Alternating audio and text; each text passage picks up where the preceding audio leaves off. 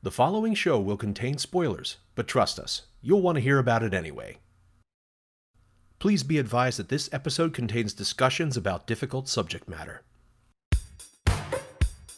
What is this, a parade? Move these people back. Welcome to Subversive Cinema.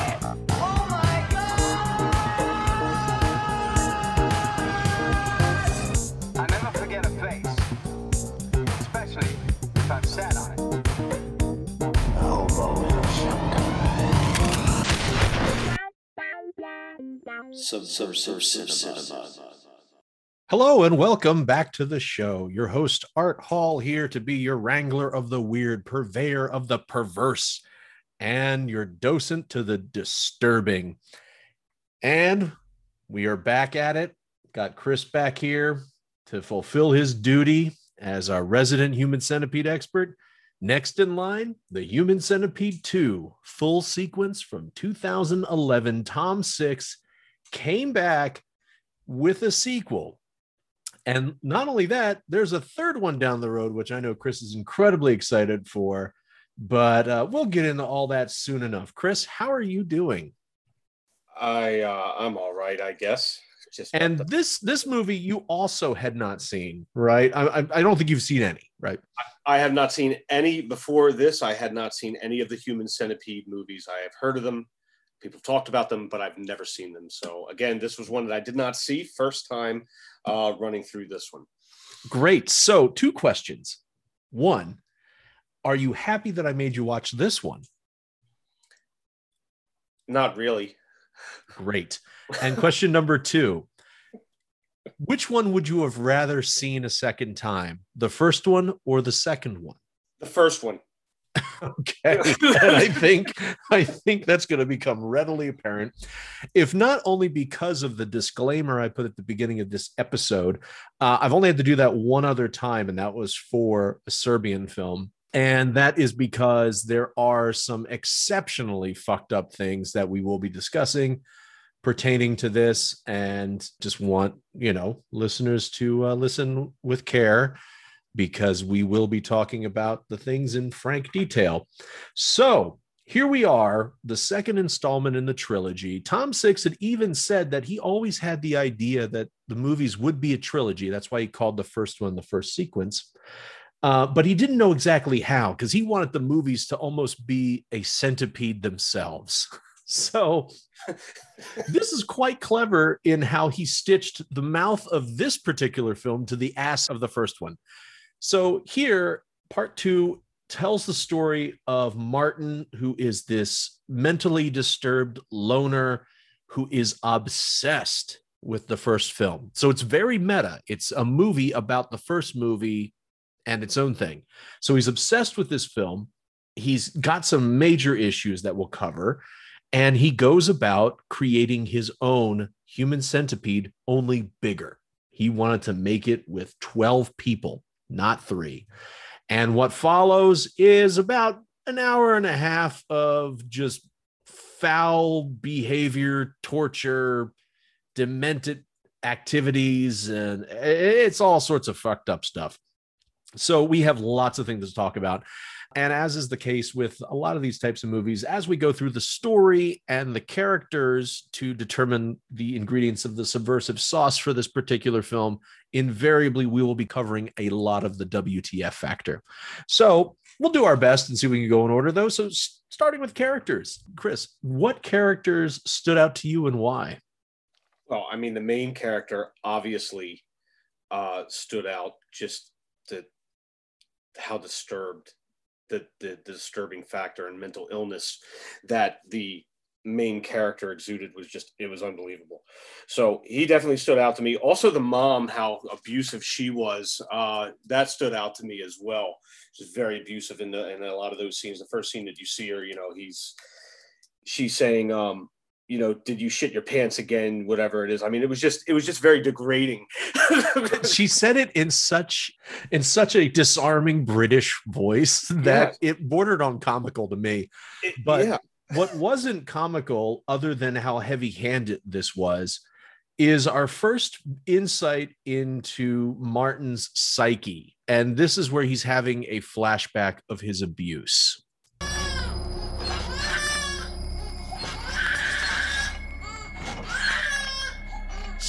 them tears.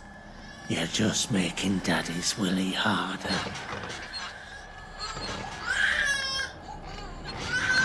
So that's look, Yeah. Tom Six. He put it all on the table this time.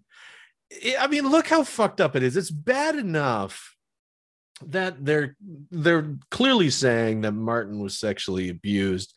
They have to go the extra level, like Serbian film style, and make it where he was a baby or an infant toddler. It's not like he was a, a, a, a cognizant. eh, It's just they just took it and literally turned it up to not even 11. Fuck it. He turned it up to 15 right Yeah. off the bat. And it's like, I don't know if that's supposed to elicit sympathy for Martin or or to humanize him, but it's just so over the top. That that would be the word. That would be it. But right after that comes up the the the part you were talking about with the mom and just just listen to her. It's almost as if you're expecting her to to you know offer you tea after she she does this searing indictment. Oh my god. Have you shit yourself again? You swine. I've called Dr. Sebring and he's waiting. Get up. And that is actually a nice transition to, if we can say anything about this is nice, to my character that I'm going to bring up first, Dr. Sebring. Yeah. The dude with the biggest fucking beard I've seen on film and the scummiest doctor you could ever imagine. I mean, first of all, here the doctor clearly he is just this horny old man who is in all wrong ways abusing his position of power and trust. The first thing we see him do when Martin comes out is he stares at Martin's ass Yes. and he even moans a bit, groans a bit about it. I just want to make it clear to anybody who's not familiar with this movie, but if you're listening to this podcast, you probably are. But Martin is about five foot two and probably 250 pounds. The guy has no neck, bulging eyes, huge stomach. There, look, you know what? I get it. Everybody's beautiful in their own way, but not to the degree in which so many people would lust after this grown ass man who clearly has some mental deficiencies. That's just disgusting. It's it's rudely inappropriate. And um, again, Tom Six is just really layering it on. What did you think about the doctor? Uh, well, the doctor was definitely a scumbag, and that was, you know, solidified by close to the end of the movie, where you see we'll, we'll, we'll get to that. Yes. yeah, fast forward, and you'll see that too. So, you know, we'll get to that later. Perhaps I'll actually uh, have to play that because uh, we just might as well cover the the doctor and his experiences. I'm the doctor in, in entirety right now. yeah yeah so um I, i'm gonna go ahead and pull up so the doctor has uh, he has really two parts he is the apparently the physician for the house i guess as a psychiatrist as well as martin's prescriber of his inhalers uh, by the way yeah so this this film is is a lovely story about the nuclear family arrangement with a little bit of sadism body horror oh, and a lot of inhalers. But the doctor shows up in the beginning. Then he shows up approximately halfway through, whilst he's in the back seat getting a blowjob from a hooker that this other guy who's sitting in the front seat has uh, just banged, and he is looking at his glistening fingers and talking about how good she smells. And in the middle of getting a Hummer, the doctor says this. Oh, I'd rather fuck that retarded boy, but this'll do. But this'll do. What the fuck is going on, Chris? I, you know, no one, you- don't know what's going on. I- At what point in the movie did you say that? Like, at what point did you say to Oh, yourself, oh, "What the fuck is going on?" Uh, probably right around the time when the doctor first entered the scene and the doctor was looking at his ass. That would probably be when I said, "What the fuck is going on here?" And then as we, you know, as, as you progress forward, it just gets worse and worse. I mean, when he was, for instance, there was a time when you know, um, he was masturbating in his garage office with sandpaper. Ah, yes, that's one of the first uh, the, the the the first. That's also a what the fuck is going on moment. Yeah, I had to take a minute there. I apologize. It gets much worse in the end. Yeah, it does. It does. That was the first time we uh, see Martin with his prosthetic ding dong out. Um, and yes, he masturbates with sandpaper to um, a section of the human centipede. It's Yes. actually look. There's there's there's nothing sexy about human centipede. No. It's like he's put in a, a fair amount of nudity in these movies, but none of it is the sort of thing that gets you excited. But that's not if you're Martin. For Martin, all he has to do is see the centipede, and the centipede gets him going something fierce, licks and touch the screen, and rips off some of that nice 80 grade sandpaper and uh, wraps it around his schlong to uh, take care of business. And you know what's funny? Because well, that's the wrong word to say, but they almost they they do have like a little bit of a lead in when earlier on you see him take a leak and he's just pissing blood. And you have to Yeah. wonder, wait, why is he peeing blood? What the hell's this guy? Now we understand. He apparently has such this weird self-demoralizing thing, like this guilt for feelings or whatever, that he does this enough where he pees blood. So Mhm. Yeah, that's nice. disgusting. or or disgusting. Yes, one of the two. Yeah. Any other characters that stood out to you? Perhaps any of the uh any of the centipede The centipede itself, the pregnant woman on the centipede. oh, our our inadvertent heroine, or I guess you could call her the final girl because she is the only one that survives. And boy, oh boy, does that come at a cost for her that she seems to not really care about. So, what we're talking about there is she, as we're jumping way ahead in the story, which we're going to Yeah. get to, she and her boyfriend or husband, they get abducted in this car park, which, by the way, I need to say, after how many people disappearing in this car park, at what point do either A, do the police look into it, or B, do people just get the word around town and be like, don't fucking park there, man? It doesn't matter how sweet it is or how close to the opera. Go somewhere else, pay the extra money, whatever. It's whack. But they get picked up there. And the one thing that was really fucked up at first, I didn't know was going to happen was uh, when I first watched it, was they had a kid, a small kid with them. And I thought, oh, fuck, man, what's he going to do to the kid? And he ends up leaving the kid alone, putting the kid in the car. I'm like, okay, he's not that bad of a guy. Well, okay, sorry, that's the wrong thing to say. Yeah. He's not, he's not 100% monster. He's like 99.9%. right. But then I realized he leaves that fucking kid in the car the rest of the movie. Yes. yes. so he really is 100% monster. So that being said, the, the mother is fully pregnant. She's clearly nine months pregnant when he takes her, and he decides to make her the head of the, or I think she was going to re- be the original head, if not then the second unit, and then she dies seemingly. Well, she comes to life, makes a break for it in the end, has a a a fairly graphic birthing sequence in the car as she's ready to escape. Uh, and the baby gets stuck between her foot and the gas pedal, and that doesn't seem to bother her at all. So she steps on the baby to get out of there. It's pretty fucked up. It's it's That was a horrendous scene. I mean, it's it's all part of this final fi- 10, 15 minutes where Tom Six must have said, you know what? This would be fucked up. Now, how can I make someone who would say that's fucked up think that's even more fucked up? And he just found a way to ratchet each one up. So we'll get to some of that later. But yeah, the pregnant lady, she was visceral and animalistic, and she did what she had to do to survive. But my God, that was just, that was fucking wrong. It was so bad. I remember seeing that in the theater and I was like, what did I just see? Um, so yeah, I, I want to call out the hooligan who lives above Yeah. uh, Martin and his mother, who uh, is tatted out and apparently plays his terribly shitty music way too loud.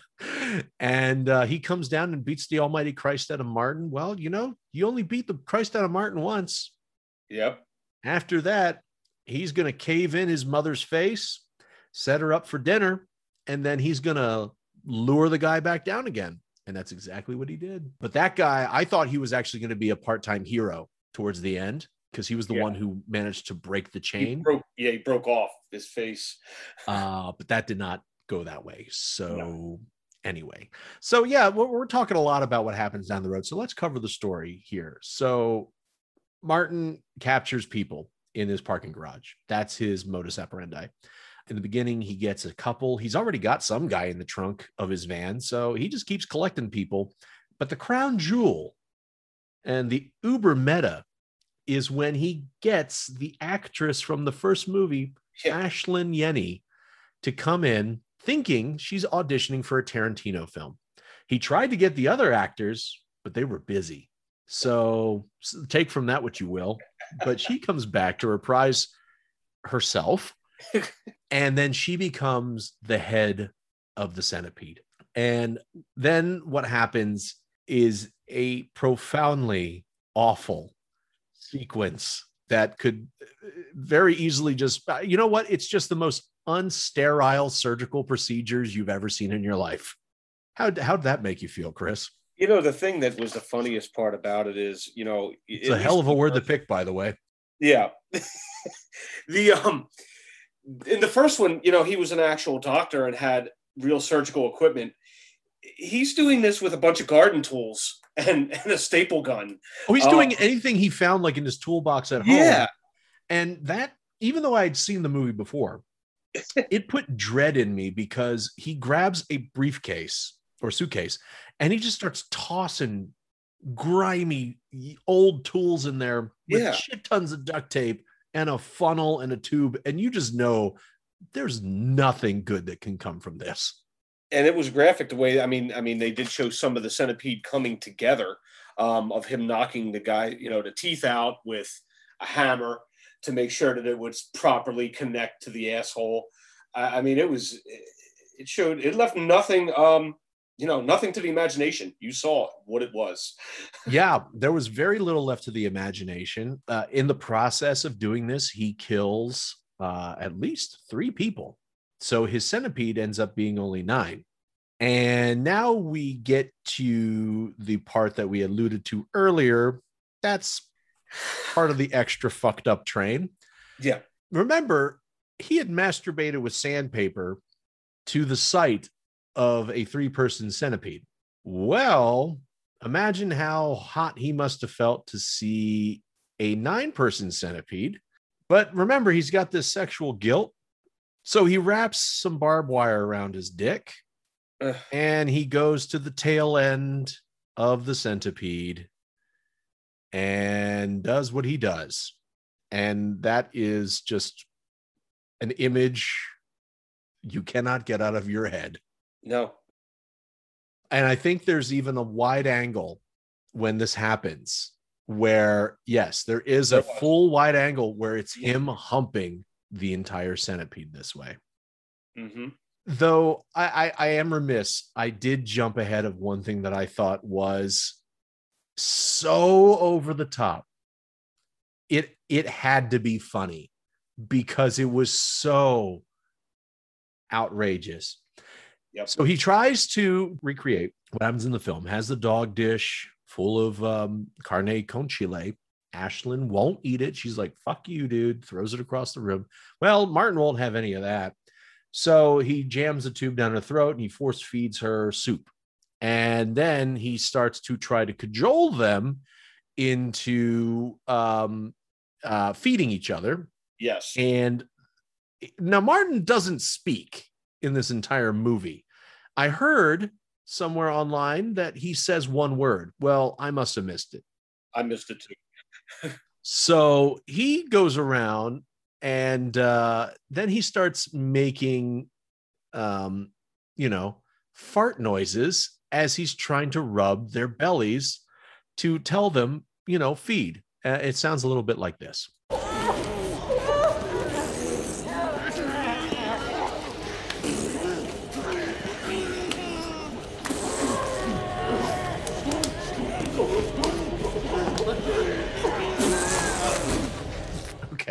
You get the idea. Well, then I don't know why this didn't occur to him in the first place. He's like, oh, wait a minute, I have something for this. yep Sorry, I need to. There's also this little close up of him orchestrate like like a, a, a macabre conductor Yeah, dancing. or, or you know leading this orchestra of of just bowel movements and this is what it sounds like for him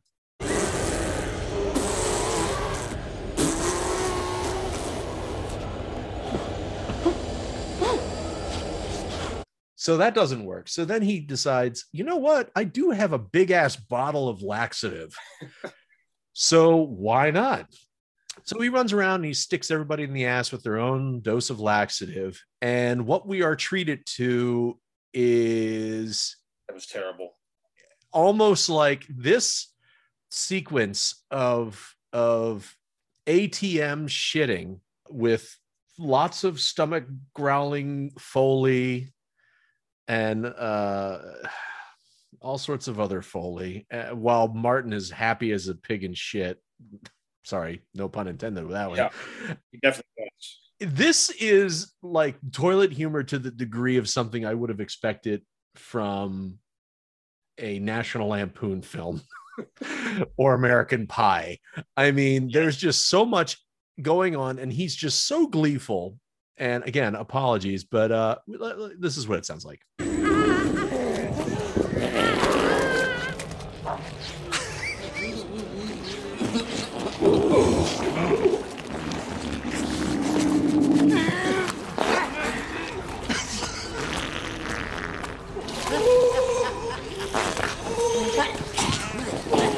Okay. Okay. Oh my god. It, this is the thing that's so weird. All right. This is so, this is the weird. I'm gonna. I'm, hey, look. I'm gonna out myself and be honest. There's a duality here. I, I, this this part of it, there's real human suffering on display, but it's so outrageous. It's hilarious. It's so over the top. It's unbelievable. And Martin is smiling like this is the best thing he's ever heard. And then all of a sudden he starts coughing because he starts to smell it. And then he realizes how nasty the room is. And then he vomits. And by the way, this is also the only time we see color in this version of the film. And that is when we see some spurts of shit, and uh, including when some hits the lens of the camera. That's Yeah. the only color. Some people have said it was Tom Six's nod to Schindler's List, where the only color you saw was the red coat. I was like, wow, that's incredibly offensive. But I I see what you're saying. That is. Uh, Wh- Come on, Chris. I've been yapping a lot here. What do you got for me? I, I gotta tell you, I mean, that scene was was just crazy. I mean, he threw everything but the kitchen sink basically at what you could do with this centipede or do to this centipede. Uh, I mean, it was just it, it it was such a deviation from the first one. Um, and at some point at the end, I think heads wound up getting cut off. Um, you know, and then and then uh, uh, you know. Um, he got a centipede up his ass. That when- when was- were yes. I mean, it was just it was just like how much can you do with this? And it just more kept coming, more and more. It just like it, it it's like it never stopped. Yeah, it it was the foot was on the accelerator of this entire batshit crazy drive, and you know it had been a while since I'd seen this, so I got excited when I saw the centipede get jammed down his ass. And I Yeah. thought, fuck yeah, he gets his due. I honestly thought that Ashlynn made it. Then I forgot that he just sort of grumbles like he's got a bad stomach ache, and then he kills everybody. And then at the very end, we pick up almost where the movie began with him watching the movie. Mhm. And you have for a second this thought wait, was this all in his head? Did he just fantasize this? Until you hear the baby crying in the car that Yes. he's left the entire time. and then you realize, It was not. nope, it all fucking happened. Man. Wild. So, did the story make sense, Chris? no, I mean, was mean, the I guess- narrative the narrative was easy to follow? I'm not saying It was easy to justified. follow. I mean, like I you get yeah, the story. it, it made sense. You know, the subject matter was um, crazy. One of the one of the things I want to bring up in the film that I, that was interesting to me was right before he uh, wound up bashing his mother's head in. His mother found the book about the human centipede, which said 100% medically accurate, I think, on the front. Yes, it the book did. huge. The book was like the size of like four magazines, like it was massive. Oh yeah, huge scrapbook. Yeah, and he would take that with him to work and hide it from everybody. Like it was just, But he kept it under his bed like it was a porno, which was great Yeah. too. but it was just, um, yeah, there was there was so many. Every time you thought it couldn't go further, it just did. So I mean, I Yeah. don't know. I I. I I, I'm curious to see how they do the third one because I have not seen that one yet. Well, that is something to behold. I, I will say there is one moment in this entire film, though, that I really have to give credit to because I actually thought in the sea of all this insanity, this sequence really was informative of characters. And I thought it was done very well. And it's so simple. It was when the mother walks into the room at night and starts stabbing the bed. Oh, yeah. And then Martin turns on the light and she is just looking at him and she knows that you know she was caught. He doesn't say a word. And what's more impactful is he just walks right by her quietly, lays down in bed, doesn't get covered, and exposes himself fully. And the camera even focuses predominantly on his large, fleshy belly, just there. It's like almost like a target saying, Go ahead, do it. And she can't. She just stares at him. And then she starts to try to cut herself, and that won't do.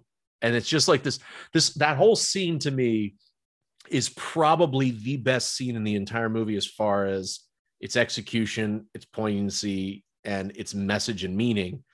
It's almost it's like this weird buoy in this storm of crazy shit, you know? Yeah, yeah, it was uh, it was impactful. That's for sure. And then she sees the book and Yeah. destroys it. I did like the way he he did start the first, you know, the second because how do you deviate from, you know, after the way the first one ended, like where do you go with that? And he found a way to go with it. I'm impressed with that. Uh, you know, and the, the storyline itself, how it's, you know, the guy's obsessed with the movie itself. So you Mhm. use the movie as a basis for the second movie. It's it's not a continuation of the story, which is interesting. It is and it isn't. So I thought that was pretty cool the way he did that.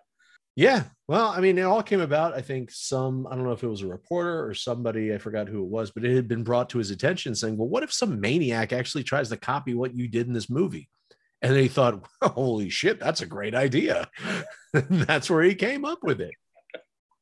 Definitely backfired. So, a little fun backstory. Uh, As we can tell with all these movies that Tom Six does, especially after the first one is out and it's common knowledge. When you go in for an audition with Tom Six, the guy who made Human Centipede, you know there's going to be some weird shit down the road. So, what does that sort of audition look like? Well, in an interview with Vulture, Tom Six was talking with uh, Ashlynn and the uh, actor Laurence Harvey about this.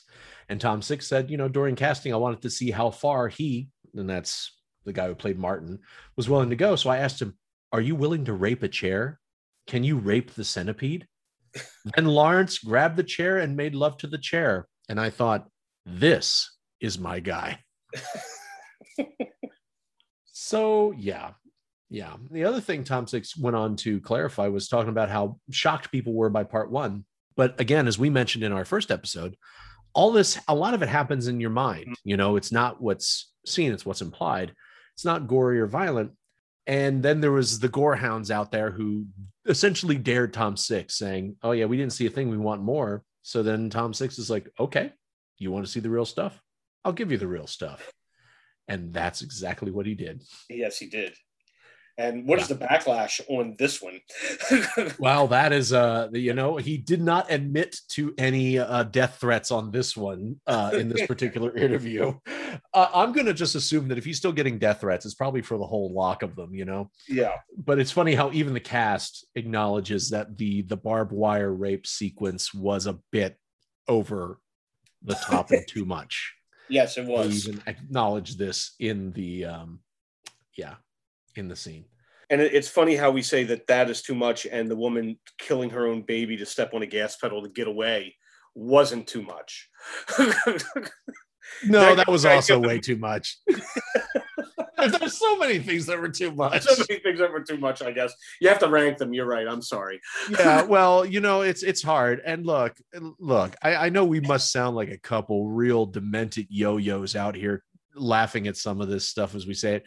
And it's not because we find it genuinely funny. This is just how we cope with the totally fucked up nature of this. It's unbelievable. It's just absurd. There's absurdity in in how far this movie goes. And that says a lot because I've done I've done a fucking Serbian film on this show Yeah. which is arguably the farthest you can go. So it's it's all over the place, man. Well, I, feel like we hit so many of them, but I'd ask you, Chris, what sort of uh, WTF moment stood out to you that we have not already talked about? We have definitely talked about a lot of them. I think uh, I hear you rifling through your notes. I, I, yeah, I am I had quite quite a bit on here. Well, I- I'll I'll start by saying I like how he administers anesthesia to everybody in the form of a crowbar. Th- that is part of it. I don't yeah. know. I, I mean, look, he's mentally deranged, so I'm sure it wasn't clear in his mind that hitting people in the head with a crowbar multiple times is probably not good to keep your specimen alive. And then he would cry after they died. Yes. Um, one of the cringe moments that I had that we didn't talk about is when uh, Martin grabbed uh, the tongue out of the oh, Ashlynn, yes. tongue out. right. Yeah, that was that was one that was a very cringeworthy moment and very graphic. Yep. So that was definitely one that we did not discuss on top of everything else. I had to rifle through my notes. I apologize.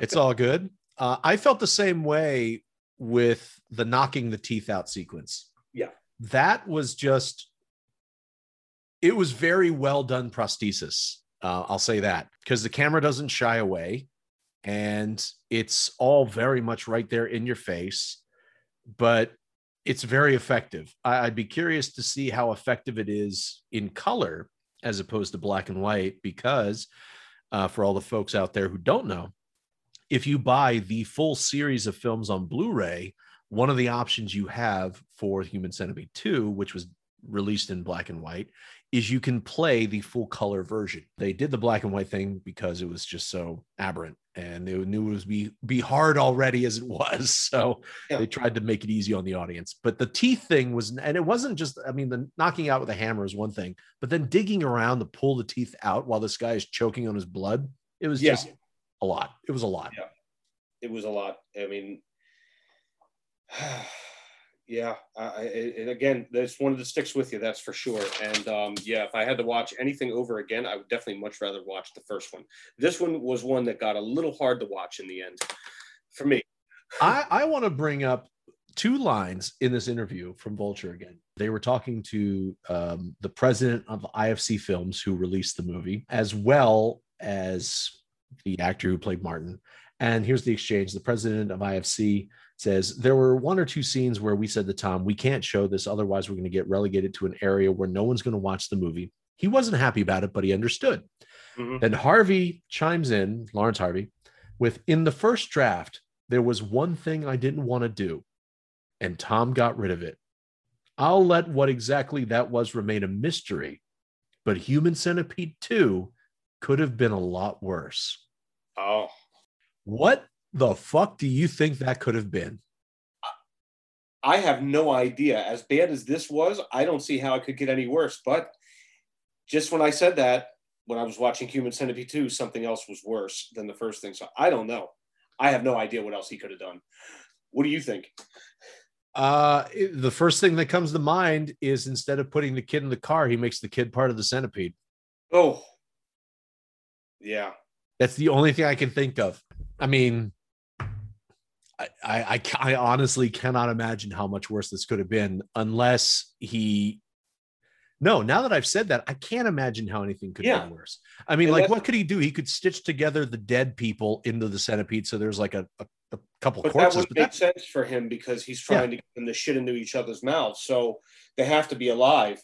I would say what would be fucked up is if the pregnant woman lived, at, you know, or at least, you know, she became part of the centipede and then gave birth while she was in the centipede. That's actually a good point. What if she was the tailpiece, gave birth, Right. and then that turned him on or something. I don't know. Or what if he wasn't the tailpiece? Oh my! Oh God! wow! Wow! See, listeners, I told you there's a reason why there was a disclaimer at the beginning of this. So if if you're really upset, then I, I told you, I, I told you it's going to be sensitive stuff. I mean, that would be worse, don't you think? it would be something. So So that's what the only thing I could figure. wow, fair enough. Well, I mean, dude, as again, these movies are just so so fucked. It's like without looking like a complete deviant, we we kind of ripped through it, and uh, I, I think that that's it's time to wash our mouths out with some uh, some Listerine and holy water. I'm okay if we never talk about this movie again. Well, don't worry, we're going to be talking about the third one instead, and it's not as bad. I'll tell you that Okay. it's not as bad. You. As long as it's not is bad in a different way. All right. it's but it's not like gross out bad like this movie it's just bad in another way uh to the point where it's actually comical so you uh, look at it this like you you you had the warm up you did the fucking marathon Yeah. and now you're just going to do the downhill jog so it'll be great but i believe we'll be bringing you back in season two for that one chris is there anything else you want to share about this movie before we wrap it up uh, I mean, if you have a choice not to see it, that would probably be the move. But then again, it's one of those things that you have to see it. so it's uh, that I I know it's weird advice, but it is one of those things where now that I've seen it, I never want to see it again. But I have to say, I, I am glad I saw it. it, you experience something that you know people haven't and it's almost like you know the people who are addicted to eating hot hot food there's a pain but you're so there's accomplishment after having gone through the pain. Yeah.